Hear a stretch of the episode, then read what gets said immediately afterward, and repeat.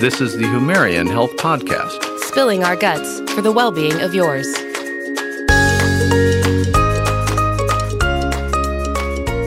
This is the Humarian Health Podcast. Uh, this is Dr. Sean Benzinger here again with uh, Amy Baker, and we're uh, we're happy to be back with you after um, you know the events of the year have uh, certainly slowed a lot of things down that everyone's been doing in the United States. Uh, but today we're here with a very special guest, uh, Dr. Amy Towfighi, who is the author of What You Must Know About Strokes. And first of all, I wanted to welcome Dr. Towfighi to the program. Thank you so much for having me. Well, uh, I guess the first thing is why write a book about strokes? So, stroke is the uh, leading cause of disability in the world, and it's the fifth leading cause of death in the United States. And yet, few people know what to do when they're having stroke symptoms um, or to, how to prevent a stroke. The good news is four out of five strokes can actually be prevented through changes in lifestyle. Hmm. So there's five factors that um, account account for eight. Sorry, I'll, I'll go back on that. There are five factors that account for 80% of strokes, and they are high blood pressure, smoking, diet, physical activity or inactivity, and abdominal obesity. Hmm. And so the reason we wanted to write this book about stroke is really to educate everyone about what a stroke is, what they can do to prevent a stroke, and what to do if they're having symptoms of strokes to prevent the um, effects of strokes. Um, we have great treatments available, and if somebody does have a stroke, we wanted to guide them through the recovery process and help them to prevent another stroke. What a great topic. I mean, that really is. I mean, I, I, feel like, and I think you actually talk about this a little bit in your book, or, or I've, I've, seen it somewhere that there's been so much education around what to do if you have a heart attack. That's right. But there's not really been a lot of discussion about stroke. And so um, maybe just can you take a couple minutes and share with us kind of exactly what a stroke is and maybe start to introduce us to, you know, kind of what those signs might be? Is that a good a good place to start to help us sort of understand what we might be facing? If I mean, it could be us or it could be a loved one that we see experiencing stroke-like symptoms. Absolutely. So let's start with what a stroke is. There are two main types of stroke. There's uh, one. The first type is called ischemic stroke.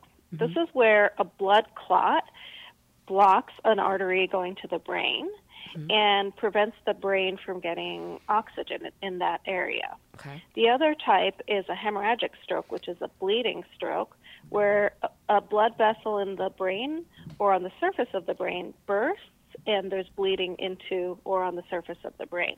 Okay. Now, the majority of strokes are ischemic strokes, about 85%, and then 15% are the bleeding type strokes.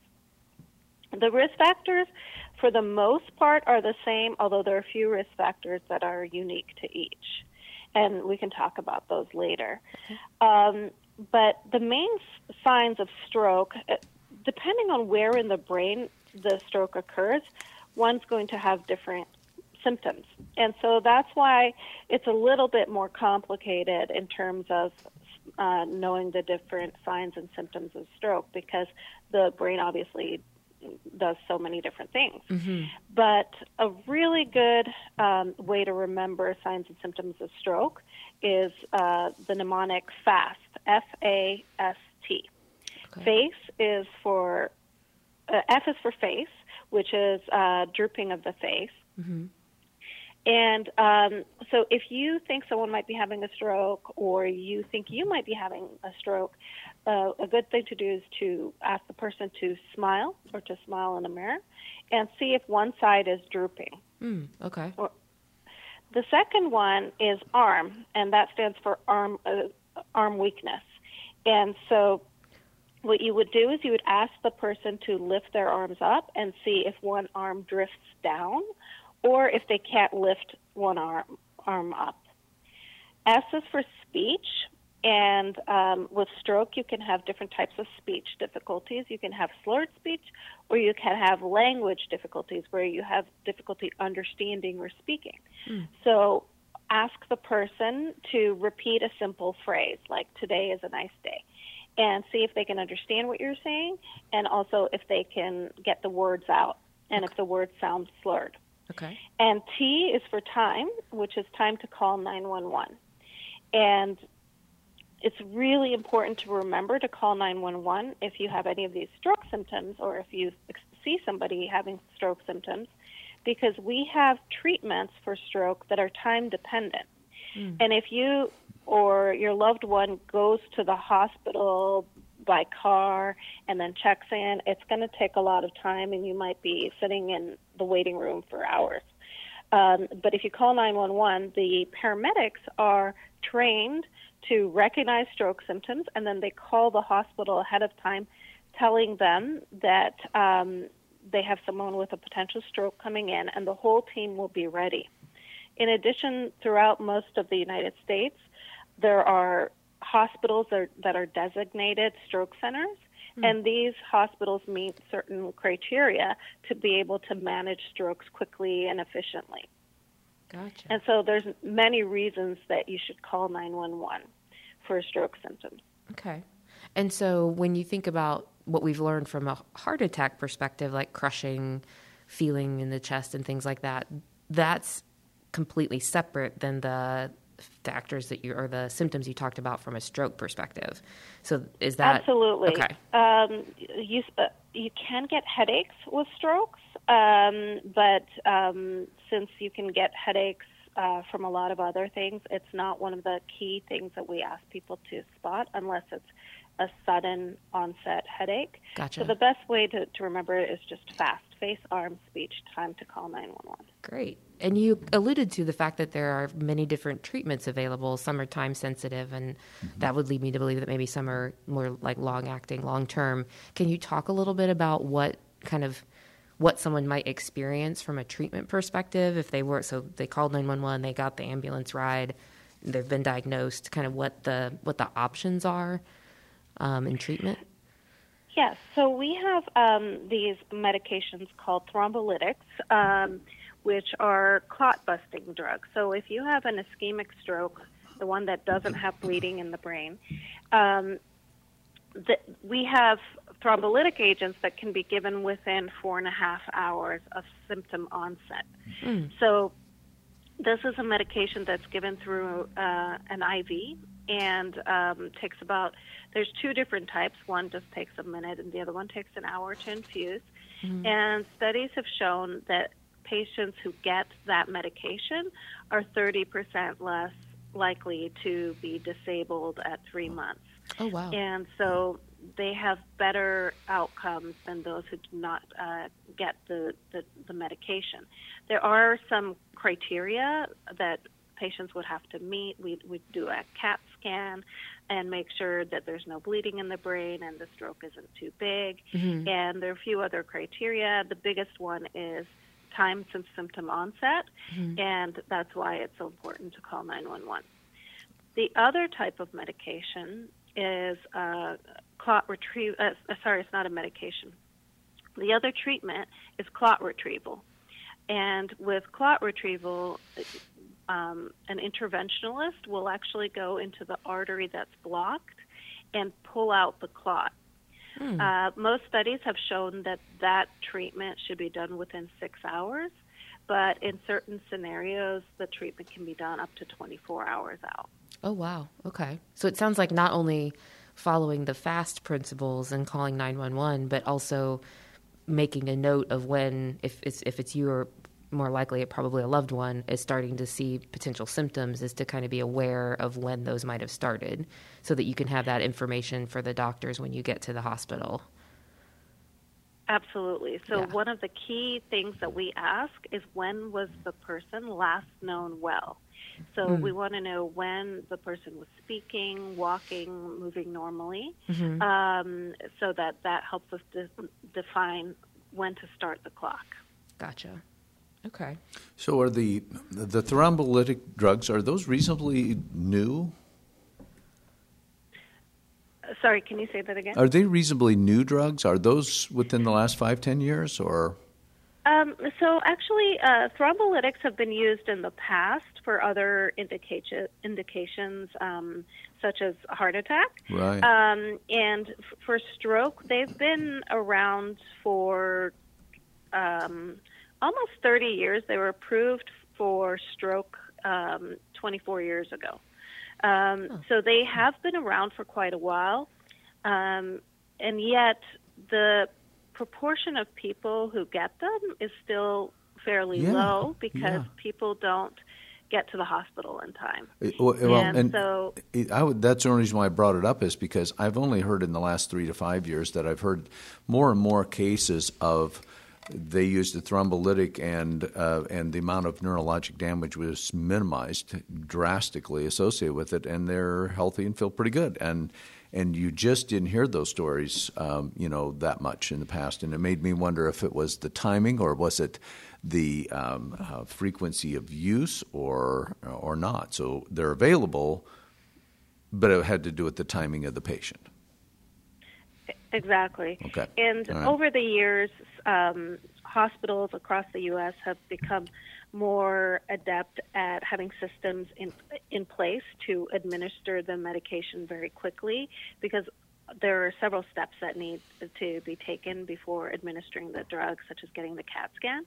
Um, Right. So it's a combination of improving people's awareness of stroke symptoms so they get to the hospital in time, and also making hospitals ready to, and even uh, ambulances and paramedics um, educating them about how to spot a stroke, what to do, where to take them, and um, developing all those systems of care from the emergency medical services standpoint and the um, hospital standpoint. Gotcha.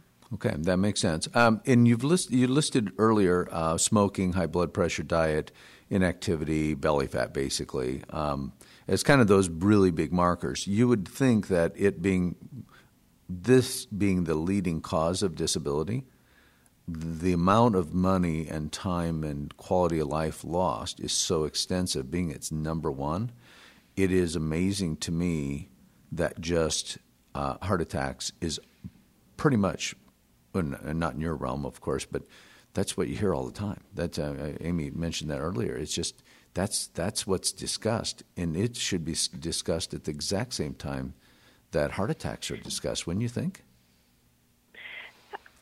Yeah, I totally agree. Um, heart attacks are the leading cause of death. Right. So that's where they Um, get and primary. So they, uh, heart attacks obviously need to be discussed, Mm-hmm. but uh, stroke is equally as important with respect to disability Mm-hmm. um, and the effects it has on patients, families, communities.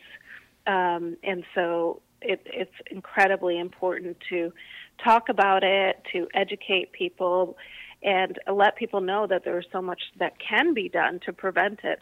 I think uh, in the past, people often thought that it's family history, and if they don't have strokes in, in their family, they don't need to worry about it. But in fact, the majority of strokes are caused by things that are under the control of somebody. Right, right, yeah. It, it's it's standard of living. It, it it it keeps coming back over and over and over. It it doesn't seem to matter if you're talking about uh, cancer risks, uh, heart disease risk, or other types of diseases. The ones you've mentioned is like, okay, you want to not have majority of diseases. Correct these five things. That's kind of what it sounds like. Yes. And you know those the, there's other risk factors obviously for stroke such as diabetes and abnormal cholesterol um, and an irregular heart rhythm. Uh, many of those are really caused, such as diabetes and um, high cholesterol, caused by those lifestyle factors Right. such as diet and physical activity and abdominal obesity.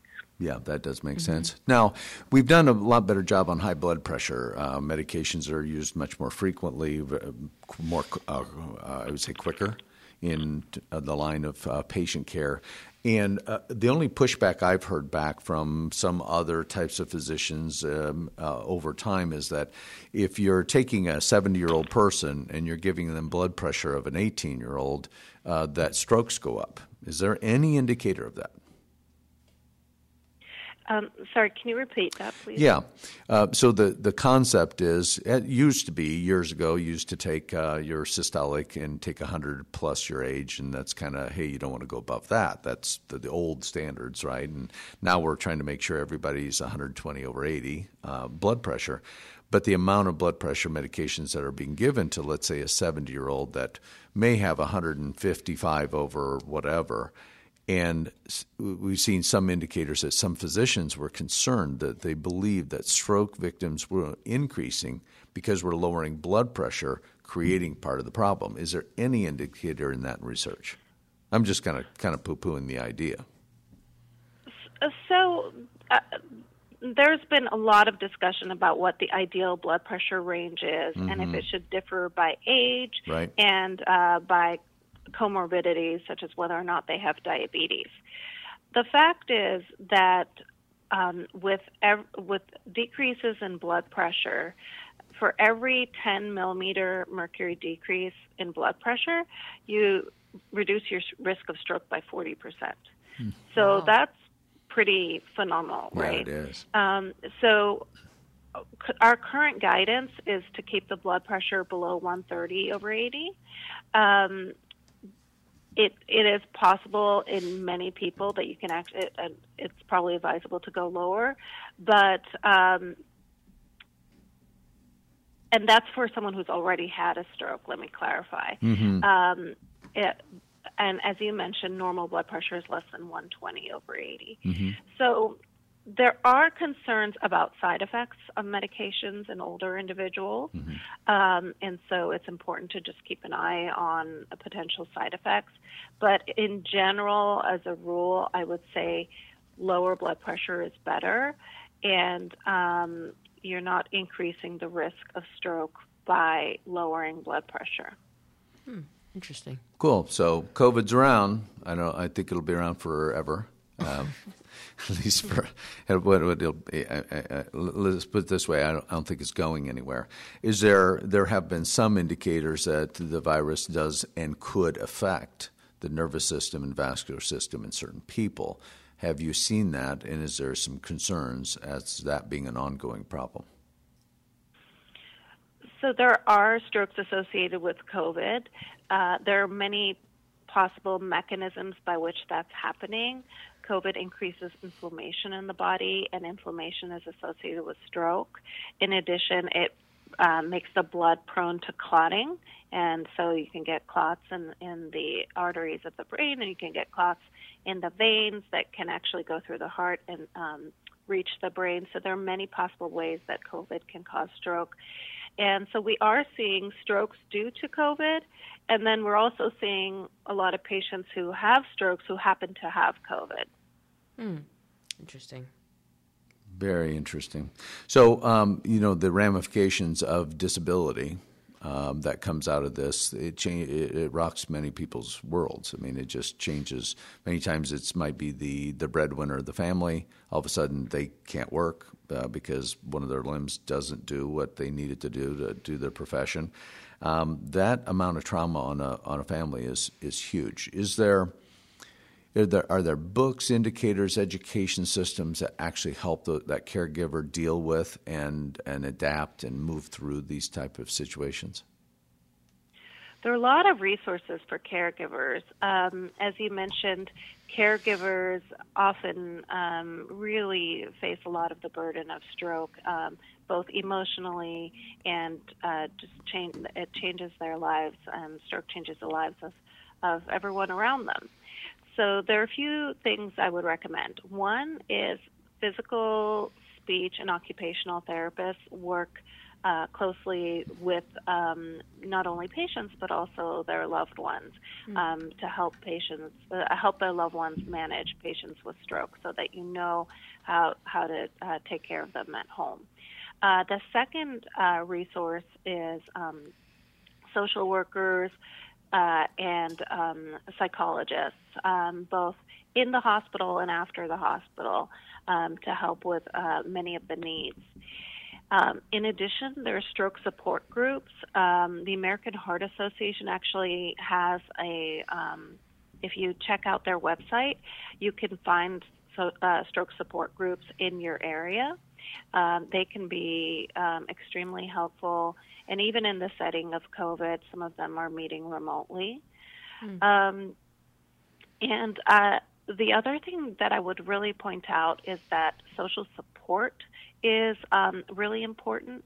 So, this is a time to reach out to family, to friends, to loved ones, and try to develop a support system uh, so that um, both the patient and um, the caregivers aren't alone in this journey because um, it really helps to have a community to help. Yeah, that makes a lot of oh, sense. Oh, yeah. And we see that with a lot of different disease states the need for your community at large to kind of come around you. And that's yeah. honestly can be really hard for some people because they're not used to accepting help. But I think that's that right. is certainly a very important um, aspect of just ongoing recovery and support for sure. Um, I mm-hmm. guess I'm curious too about so as someone who maybe we're caring for somebody who has a stroke or whatever, kind of do you have thoughts or recommendations on diet, nutritional sub, um, nu- nutritional supplements? Like, how should they? How should they sort of re-architect if they if they don't have healthy habits? How should they re-architect their life in that respect going forward after a stroke? The key uh, recommendation would be to have a very clean, healthy diet. So, what mm-hmm. I mean by that is to avoid processed foods, to avoid sugar and added salt, um, and to eat a lot of fresh ingredients. So, um, fresh, fresh fruits and vegetables, lean meats. Um, the there there have been several di- uh, diets studied for stroke prevention, such as low fat diet, um, Mediterranean diet, and the Mediterranean diet is the one diet that has been shown to reduce the risk of stroke. Oh. And there are different definitions of the Mediterranean diet, but the mm-hmm. one that was used in, in this study, which is called the Predimed study, is three servings of fr- fresh fruit a day, two or more servings of vegetables a day, at least three servings of fish, especially fatty fish, a hmm. week, mm. three or more servings of legumes a week, two servings of sofrito, mm-hmm. four tables of olive oil a day, or uh, three or more servings of tree nuts a week. Mm. And um, choosing white meat instead of red meat and switching to whole grains rather than refined grains. Um, and for those of you who don't know what sofrito is, it's um, sauteed garlic and sometimes onions in a tomato sauce. Um, and so you just, it's really simple to make. You just um, saute garlic and onions and tomato sauce. And some variations of sofrito will add other vegetables such as bell peppers. And it, be, it can be used as a sauce over seafood or with vegetables. Um, but uh, the thought is that it's probably the garlic um, that has some healthy properties. Mm, Makes yeah. sense. It yeah. really does. You know, years ago there was a book written by uh, Dr. Esselstyn. I think that's his last name, and and uh, he was um, a cardiac surgeon out of Cleveland Clinic. Yeah, uh, and he at 55 sewed up his last um, bypass, and he said, you know, these people are ending up with problems within a few years anyhow, uh, and they just keep coming back and they eventually die when they can't do anything else. So he literally, literally stopped practice and then proceeded through a 20 year study where he took 25 cases that were there was no other surgery that could be done for them and but had major heart issues and followed a um, plant-based um, combination plant-based uh, diet, Mediterranean diet, and they actually found funding and actually had they exercised three times a week with qualified exercise physiologists, and they followed them for 20 years, and they found that that of, of that three died, but all the others survived and showed almost no signs of heart disease anymore. Now, it was interesting because he did that study, came out, and I remember interviewing on it. And I said, What's the most disappointing thing about your book? And he said that nobody cares, that our cardiac surgeons and, and cardiologists really don't care at all. And that basically I have proven when you have 20 cases and uh, 25 cases and 22 almost have no conditions of heart disease 20 years later following this. He said, I, I think I've proven that what what you were talking and I only bring that up because your five things you were talking about is kind of what he was aiming at, right? And that mm-hmm. you literally correct people's quality of life by changing these things. And I guess I will only mention that to you because you could hear I, I, felt terrible. I, I mean, I, you could hear it across the air, the airwaves. That when I was doing live radio back then, he was sad. I mean, he was hurt. Um, he couldn't get anybody to actually look at his his um, research, and he said, "You know, I'm a tenured professor. I'm I mean, 30 years in the medical field. I, I can't get anybody to even listen, even though the proof is here."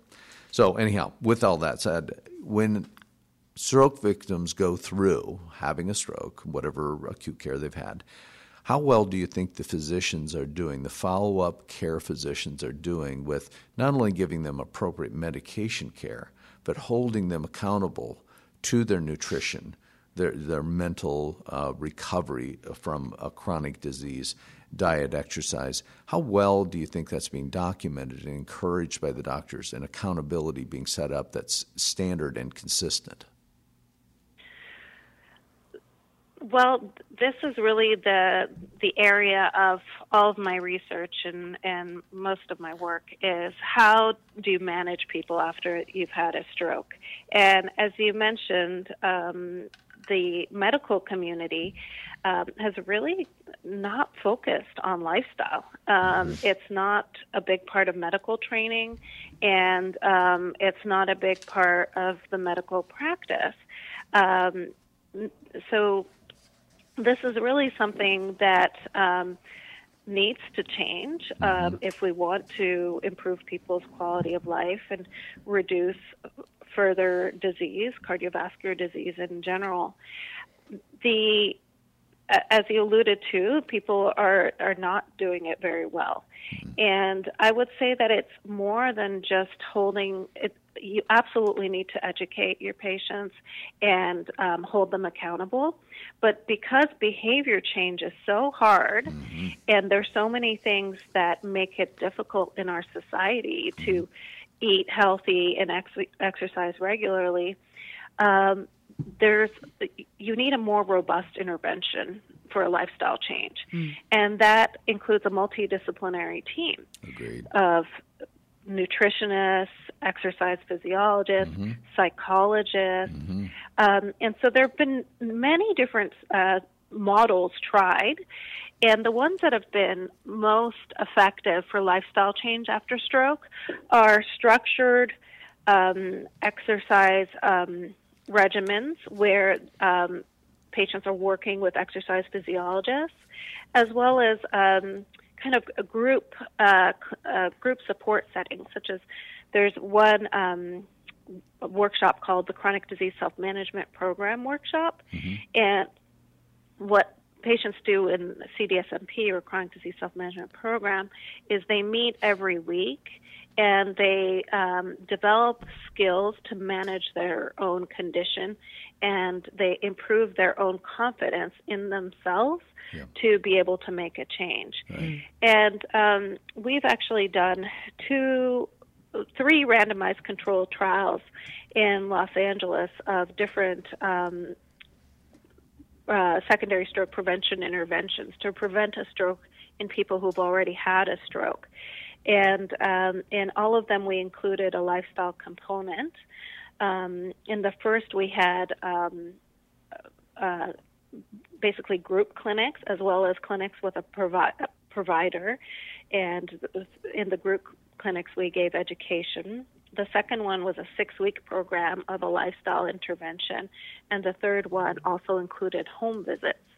Um, and what we actually did not find big differences in lifestyle for patients. And mm-hmm. so it really speaks to how difficult it is for patients to change their behavior mm-hmm. and the fact that you really need a very intense intervention um, with a lot of support and accountability um, and helping people to develop the skills to change their lifestyle and to continue changing even if they slip up.